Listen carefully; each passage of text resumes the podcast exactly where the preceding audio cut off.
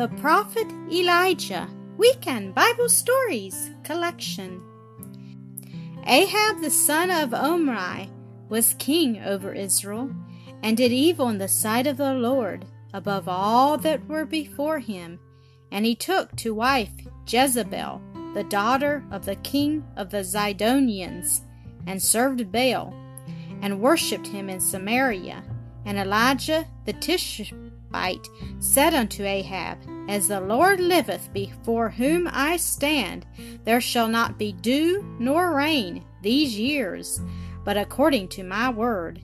And the word of the Lord came unto him, saying, Get thee hence, and hide thyself at the brook Cherith, that is before Jordan, and thou shalt drink of the brook. And I have commanded the ravens to feed thee there.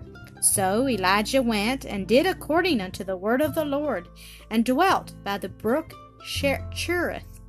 And the ravens brought him bread and flesh in the morning and in the evening, and he drank of the brook.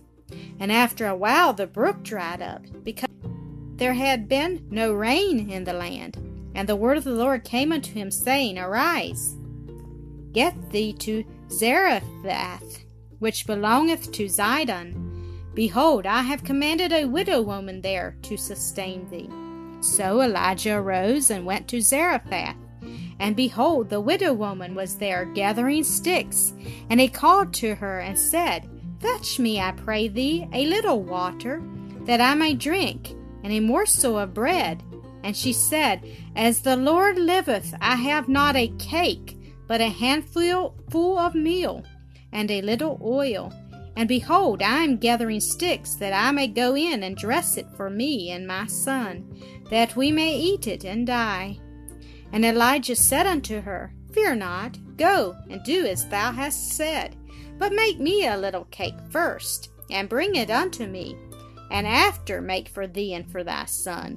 For thus saith the Lord, The barrel of meal shall not waste, neither shall the cruse of oil fail. And she went and did according to the saying of Elijah, and she and he and her house did eat many days.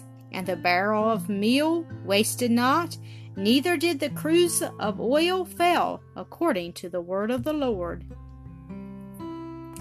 And the widow's son fell sick, and his sickness was so sore that there was no breath left in him.